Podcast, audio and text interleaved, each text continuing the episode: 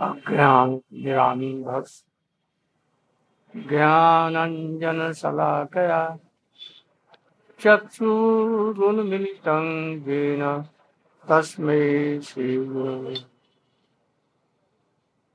वञ्छाकल्पतरुभ्यश्च कृपा सिन्धुभ्य च, पतितानां पावनेभ्यो, वैष्णवेभ्यो। महावदन्याय कृष्णप्रेमप्रदाय कृष्णाय कृष्णचैतन्य नाम्ने गौर गुरवे गौरचन्द्राय राधिकाय कृष्णाय कृष्ण। तदभक्ताय तवैवास्मि तवैवास्मि न जीवामि त्वया विना इति विज्ञाय माम शरण वेदों में कहा गया है, जस्य देवे परा भक्ति यथा देवे तथा योग कच्चा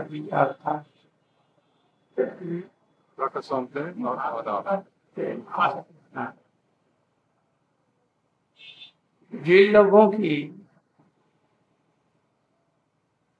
भगवान में परा भक्ति है प्रेम भक्ति है और वैसे ही भक्ति गुरुदेव के भी चरणों में यदि है। तो सारे शास्त्र यथार्थ अर्थों को उस भक्त के हृदय में प्रकाशित कर देता है। वे भी प्रकाशित कर देते हैं।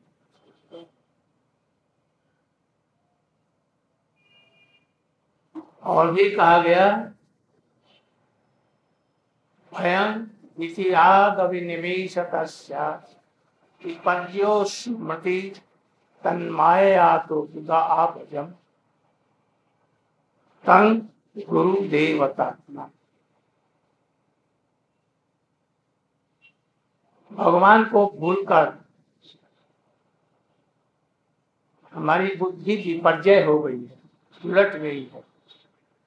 अर्थात भगवान के चरणों में प्रेम होना चाहिए। न होकर के संसार के विषयों में प्रेम हो गया है। और करोड़ों करोड़ों जन्मों से संसार में घूम रहे हैं, आवागमन के चक्कर में। इसलिए गुरुदेव को जो प्रिय समझकर, प्रिय बंधु और भगवान का भजन करता है तो शीघ्र ही भव सागर को तल जाता भागवत में कहते हैं, तस्मात गुरु प्रपद्येत। जिज्ञासु श्रेय उत्तम शाब्दे परेश ब्रह्मण्य पशुमाश तस्मात माने इसलिए इसलिए जब संसार की नश्वरता कोई समझ ले कि संसार में सुख नहीं है, जो थोड़ा सा सुख दिखता है वह भी सुख ही है।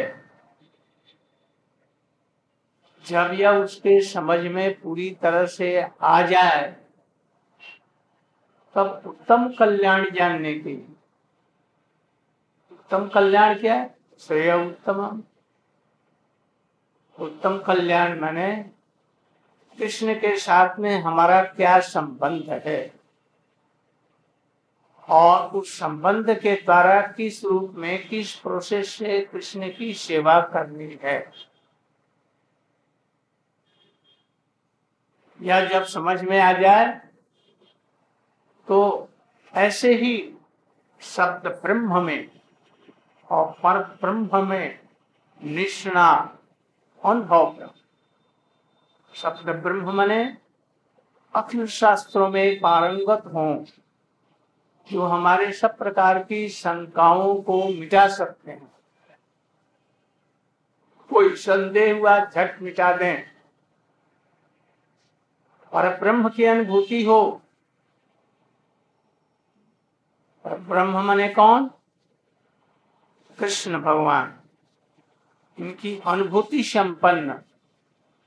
नाम भजन परायण और संसार से परम विगत ऐसे गुरु का आश्रय लेकर के भगवान का भजन करना चाहिए। इसलिए गुरु परंपरा के विचारों को हम लोगों को ग्रहण करना चाहिए। पहले गुरु कौन है? कृष्ण स्वयं है। जिन्होंने आज से करोड़ों वर्ष पहले अर्जुन से कह रहे हैं, मैंने यह ज्ञान तुमको जो मैं दे रहा हूँ, करोड़ों वर्ष पहले सूर्य को दिया फिर सूर्य से मनु मनु से धीरे धीरे इधर में आते हुए ब्रह्मा, नारद और सत्या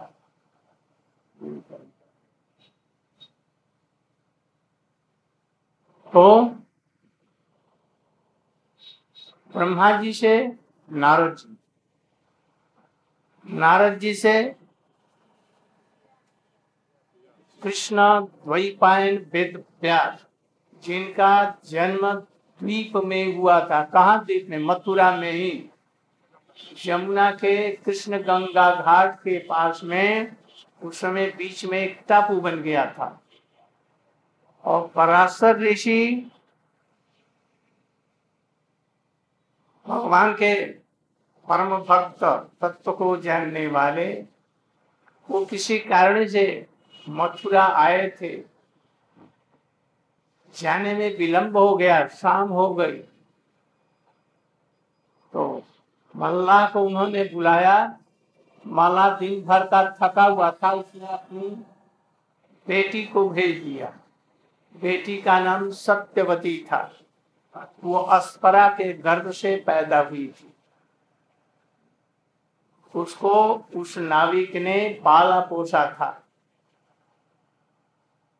उसका बेटी इनको पार कराओ उस पार में। वहीं पर उनका आश्रम था। दुर्भाषा का आश्रम जहाँ है, दुर्भाषा ऋषि के पास ही में पराशर जी का आश्रम था। उनको पहुँचा नौका से पार कर। जब वो द्वीप के पास में आई तो दैवश उस ब्रह्मचारी ऋषि पराशर उस लड़की के तरफ़ में देखा और देखते देखते ही उसको गर्व हो गया। और गर्भ से सोलह वर्ष का बच्चा, लंबा चौड़ा, श्याम रंग का, बहुत सुंदर। सोलह वर्ष का जैसा वो पैदा इसलिए इनको कृष्णा वही पायन व्यास बीच में इनका जन्म फिर पराशर जी ने लड़की से कहा कि तुम्हारा कौमार ठीक रहेगा। संतनु ऋषि आएँगे और उससे तुम्हारा ब्याह होगा और फिर उससे तुम्हारा वंश चलेगा। तुम डरो मत और चले गए। फिर व्यास से कौन हुआ? सुखदेव गोस्वामी जी। सुखदेव गोस्वामी किंतु एक धारा इधर सुखदेव गोस्वामी, सुत गोस्वामी से आई। और दूसरी धारा, वो व्यास जी को साक्षात मध्वाचार्य जी ने दर्शन किया बद्रिकाश्रम में। और वहीं उनको दीक्षा शिक्षा हुई। और फिर मध्वाचार्य से परंपरा से हमारे माधवेंद्र पुरी पाद जी हुए। भक्ति कल्प तक करु के प्रथम अंकु। माधवेंद्रपुरी और उनसे ईश्वरपुरी पाद जी गया में महाप्रभु जी से भेंट हुई। उनको दीक्षा मंत्र, गोपाल मंत्र दिया। और फिर उनसे एक धारा स्वरूप दामोदर राय रामानंद जी, रूप सनातन कविराज गोस्वामी नरोत्तम ठाकुर, विश्वनाथ चक्रवर्ती ठाकुर, जगन्नाथ दास बलदेव विद्याभूषण और फिर उनसे जगन्नाथ दास बाबा जी भक्ति विनोद ठाकुर, गौर किशोर दास बाबा जी शिल प्रभुपाद भक्ति सिद्धांत सरस्वती और हम लोगों के उसके बाद में ऐसे धारा चल रही। केवल गुरु को मानने से, गुरु परंपरा की धारा नहीं मानने से गड़बड़ हो जाएगा। तो वो दिव्य ज्ञान है, वो नहीं आएगा। इसलिए गुरु परंपरा को भी पूजा करते हैं, व्यास पूजा के दिन में। नित्यानंद प्रभु जी ने महाप्रभु जी की पूजा की शिवास पंडित जी तैयार थे। उनके घर में पोथी भी है, व्यास पूजा की। और सुपारी, पान और और सब चीज़ें जो द्रव्य है पूजा के, वो सब उनके घर में मौजूद है। उन्होंने जी, कल हमारे यहाँ पर व्यास पूजा हो उस दिन सब लोग अद्वैताचार्य से लेकर सब लोग वहीं पर उपस्थित हुए।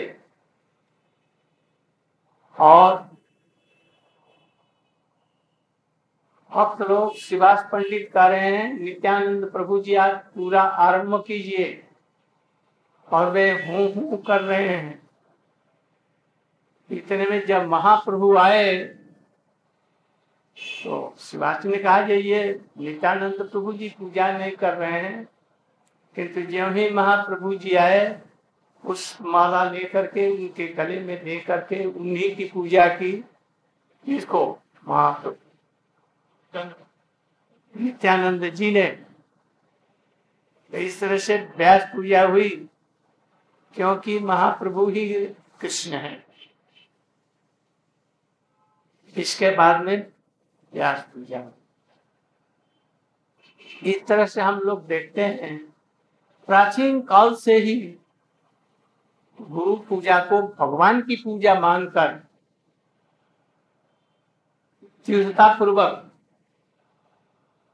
उनके चरणों में शरणागत होना उनकी पूजा है, ये करना है। गुरु के चरणों में जिनको विश्वास नहीं है सत्संदेहात्मा विनश्यति। विनाश उसका। सदगुरु भगवान का मिलना सहज है यदि शुद्ध गुरु क्वालिफाइड गुरु, तस्मात गुरु प्रपत्ति ये लक्षण वाला गुरु यदि मिल जाए तो तो कोटि कोटि जन्म की स्वीकृति इसको समझना चाहिए। गुरु यदि पक्का मिल गया, योग्य मिल गया तो भव सागर करना बहुत सहज हो जाता और सदगुरु न मिल करके कलयुगी गुरु मिल जाए। लाख लाख गुरु मिले, शिष्य मिले ने को और शिष्य यदि मिलते भी हैं तो गुरु नहीं मिलते। ऐसा समझ करके, गुरु के चरणाश्रय करके, गुरु जो कहते हैं उसके मनोभिष्ट को समझना चाहिए। क्या चाहते हैं? श्री चैतन्य मनोभिष्टम रूप गोस्वामी अपने गुरु चैतन्य महाप्रभु के मनोभिष्ट को जानकर वैसा कर। बतलाया ना कि मनुष्य जन्म बहुत दुर्लभ है। कोटि कोटि जन्मों के बाद में करोड़ों करोड़ों जन्मों के बाद में मनुष्य जन्म ये मिला है। इसको विषय में मत गवाओ, चाहे स्त्री हो, पुरुष हो। गृहस्थ में भी रहते हो तो उसमें आसक्त नहीं हो। अनासक्त होकर के काम करो, अब भगवान के चरणों में आसक्त तुर्णम जते तना पति क्षण भंगूर है, किंतु परमार्थ को देने वाला है। मनुष्य में इसके बाद में करोड़ों करोड़ों जन्म, सुकर, गधे इत्यादि के रूप में होगा, कोई नहीं जानता। हे भजन नहीं होगा। इसलिए मनुष्य जन्म को एक सेकंड भी मत गवाओ। कुछ कुछ ब्रह्मचारी लोग संसार में लौटने की चेष्टा करते हैं, विवाह करके बहुत धिकार की बात है। हर कथा सुन करके वैष्णव के साथ में रहकर उनकी ऐसी वासना क्यों जन्म लेती है, मैं नहीं समझ। शुद्ध रूप से भजन करने से संसार से बैराग जाएगा। तत्व ज्ञान अपने आप पूर्ण होगा। निश्चित रूप में होगा। फिर ऐसी बात भी है, यदि हरि कथा सुनते हैं हरि कथा तो खूब सुनते हैं बैठते हैं। हरिनाम भी करते हैं दिन रात। चलते फिर। और मन कहा रहता है? कब सुंदर हमारा विवाह हो जाए। कब सुंदर रूप में ऐसा हमको इतना धन हो जाए अपना घर हो जाए अपनी बीवी हो जाए। हाँ, किंतु नहीं जानता है ये ये मृत्यु की आग है। नहीं जान समझाने पर भी नहीं समझते। पहले चीज़ को समझो। करोड़ों करोड़ों बार जन्म हुआ, देवता तक भी हुए, गंधर्व भी हुए, बहुत होगा, तभी उसमें से अरुचि नहीं हो रही। इसलिए क्या स्त्री क्या पुरुष विषयों से अनासक्त होकर विषय में रहते हुए भी और भगवान का भजन जी कर लो। मृत्यु से पहले ही गुरु की सेवा का फल तो यह है। बिना साधन भजन कर किए हुए वो भव सागर से तर जाता है। सब कुछ उसको प्राप्त हो जाता है। उपनिषदों के अनुसार में अरुणी की गुरु भक्ति प्रसिद्ध है। अरुणी, काल। क्या नाम?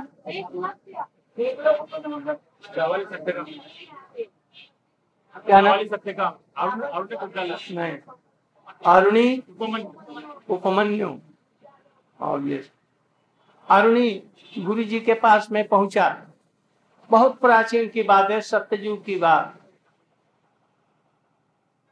और गुरु जी ने कहा, पच्चीस वर्ष ब्रह्मचर्य रहो और हमारी गौओं की सेवा करो और गुरुवाणी जैसा आदेश करे वैसा करो। पच्चीस वर्ष बीत जाने के बाद में एक दिन शाम को बहुत ज़ोर से मूसलाधार वर्षा हो रही थी। आकाश में मेघ को देखकर गुरुवाणी ने कहा, घर में सूखी लकड़ी नहीं है। वहाँ मेघ में वर्षा हो रहा है। गुरु जी ने कहा जे जाओ, खेत की मेड़ बांधाओ नहीं तो पानी निकल जाएगा तो उसमें धान रोपण नहीं होगा। रात में गया, ठंड है। माघ महीने की ठंड ठिठुराती हुई और वो कुदाल से लेकर के मट्टी देने लगा, मेड़ बांधने लगा। किंतु पानी इतने ज़ोर से आ रहा था ऊपर से, जो बंद न हो। अंत में थक कर वो अपने आप वहाँ पर लेट गया। ठंड के मारे एकदम मरने मरने हो गया, किंतु गुरु का आदेश पालन करने के लिए वहीं पर लेटा रहा। जब सवेरा होने आया तो गुरु जी पहुँचे। अरणी अरणी, तुम कहाँ हो? दक्षिण स्वर में बोला, जी, मैं गुरु जी यहाँ। गुरु जी अरे, तू यहाँ क्या कर रहा? तो मैं मेड़ को बांधने की बहुत चेष्टा की, किंतु मिट्टी से नहीं हुआ तो मैं खोद ले। उठाओ। जाओ। मेरा आशीर्वाद है। सब विद्या जिसके लिए तुम हमारे पास में आया, तुम्हारे हृदय में उदित हो जाए। बस उपनिषदों का वो ज्ञाता हो गया। एक क्षण में अधिक समय नहीं लगा। और उपनिषद ब्रह्म जिसको कहते हैं, वो उसके ध्यान में लगे भाव सागर से पार हो उपनिषद ब्रह्म जानते हैं ना? निराकार है, निर्विशेष है। ऐसा जो ब्रह्म है, ऐसे ही उद्दालक था, उपमन्यु। गुरु ने कहा कि पच्चीस वर्ष तक हमारे घर में गैयों को चराओ। गैया चराने लगा। पच्चीस वर्ष के बाद में उन्होंने पूछा अजी तुम मोटे छोटे दिखते हो? क्या खाते हो? हमारे यहाँ तो कुछ खाते नहीं हो। तो गैयाओं का दूध बछड़े पी करके जो रख देते हैं, बाकी मैं पी लेता हूँ। हो तो ऐसा मत करना। बछड़ों को कष्ट मत देना। चला, किंतु कैसे जीविका निर्वाह हो ये नहीं बतलाया। चला गया। कुछ दिनों के बाद में फिर उससे पूछा, अरे तुम गैया का तो दूध खाता है तो नहीं। फिर भी मोटा सोटा है, क्या बात है? क्या लेता? गैया जब बैठ करके पागुर करती हैं तो मुख से फेन निकल जाता है, मैं उसको निकाल करके खा लेता वो ऐसा क्यों करता है? ऐसा मत कर। फिर चला गया। एक दिन गयों को चराता चराता बड़ी भूख लगी। एक मन एक होता है पत्ता, उसमें दूध निकलता है पत्तों से। वो बड़ा विषैला होता है, उसके फूल शंकर जी को चढ़ते हैं, जो विष के भक्त हैं। तो भूख लगी तो क्या करेगा? वही खाया, पत्तों का। तो और से आँखें उसकी मारी हुई। एक कुओं में गिर गया गौ में लौट आई, वो आया नहीं। जिन्हें कहा जी कहा गया? ढूंढते ढूंढते, पुकारते पुकारते, उपमन्यु उपमन्यु, उसके निकट में पहुँचे। गुरु जी मैं कुएँ में गिर पड़ा था। कैसे गिर गया? तो एक वन का दूध मैंने लिया और उसे आके हमारी मारी थी। गुरु जी ने उसको निकाला और कहा ये तुम्हारी आँखें ठीक हो जाएँ और वेद शास्त्र उपनिषद सब कुछ एक सेकंड के अंदर में अभी तुरंत हो जाए। सभी कुछ हो कलयुग के प्रारंभ में शंकराचार्य अपने चार शिष्य और सब शिष्यों के साथ में, प्रधान प्रधान दिग्विजयी पंडित शिष्यों के साथ में बद्री नारायण में गए थे। वहाँ का रोज उनका प्रवचन होता। वो रोज प्रवचन करते थे। उसमें एक ऐसा लड़का था जो निरक्षर था, कुछ जानता नहीं था। वही शंकराचार्य की सब सेवा करता था, कपड़ा साफ़ करना, रसोई बनाना, जब जो कुछ, सब कुछ वही करता था। किंतु पढ़ा लिखा नहीं था। एक दिन गंगा के उस पार में यह कपड़ा साफ़ करने के लिए और साफ़ करके साफ़ कर रहा था। इतने में चार बज गया, प्रवचन का आरंभ हो गया। सब बड़े बड़े पंडित उनके जो शिष्य थे। नामी नामी, गुरु जी प्रवचन आरंभ कीजिए। फिर तो उन्होंने नहीं किया। फिर कहा जी, आप प्रवचन किसके लिए रुक रहे हैं? हम लोग तो सभी आ गए हैं। हाँ तो वो तो नहीं आया। वो तो मूर्ख है, कुछ जानता नहीं है, वो तो कुछ समझता नहीं है। आप आरंभ कीजिए। किंतु उन्होंने नहीं किया। जब वो आया दौड़ते हुए गुरु जी को प्रणाम किया तो ऐसा स्तोत्र करने लगा। स्तोत्र, स्तुति स्तव स्तुति। बड़ी जटिल जो उन विद्वानी के समझ में नहीं आई तत्वपूर्ण।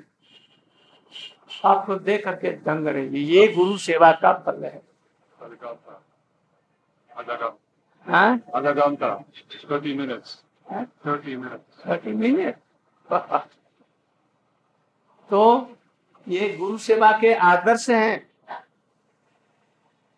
आप लोग जानते हैं ये कृष्ण बलदेव गुरु आश्रम में गए उनके साथ में द्वारका के एक सुदामा मित्र भी गया युवक लड़का उनके साथ आश्रम में रहा गुरु के आदेश को पूर्ण करने के लिए सूखी लकड़ी जलने के लिए गए और इतनी ज़ोर से वर्षा हुई, किधर जाए, किधर नहीं जाए, पानी चारों तरफ़ में भर गया, कितना पानी है, कुछ था नहीं। भगवान के लिए तो कुछ असंभव नहीं है जानना तो भी। सारी रात लकड़ी की गठरी भीज न जाए पानी में।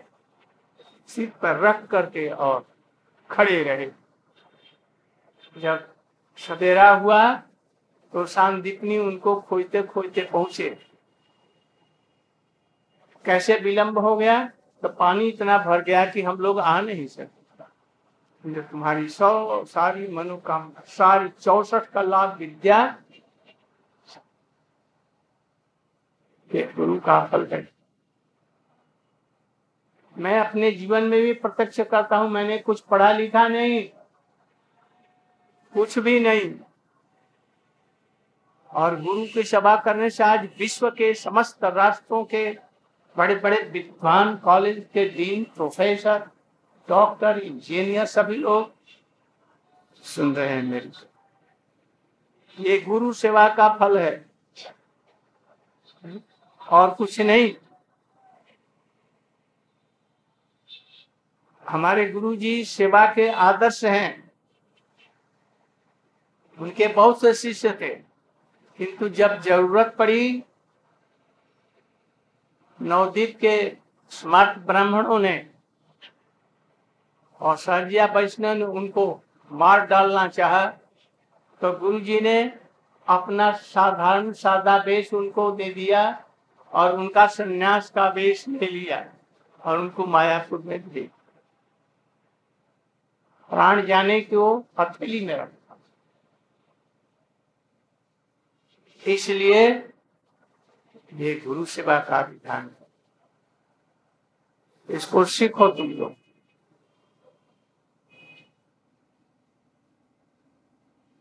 जय कृष्ण करो। गुरुदेव का।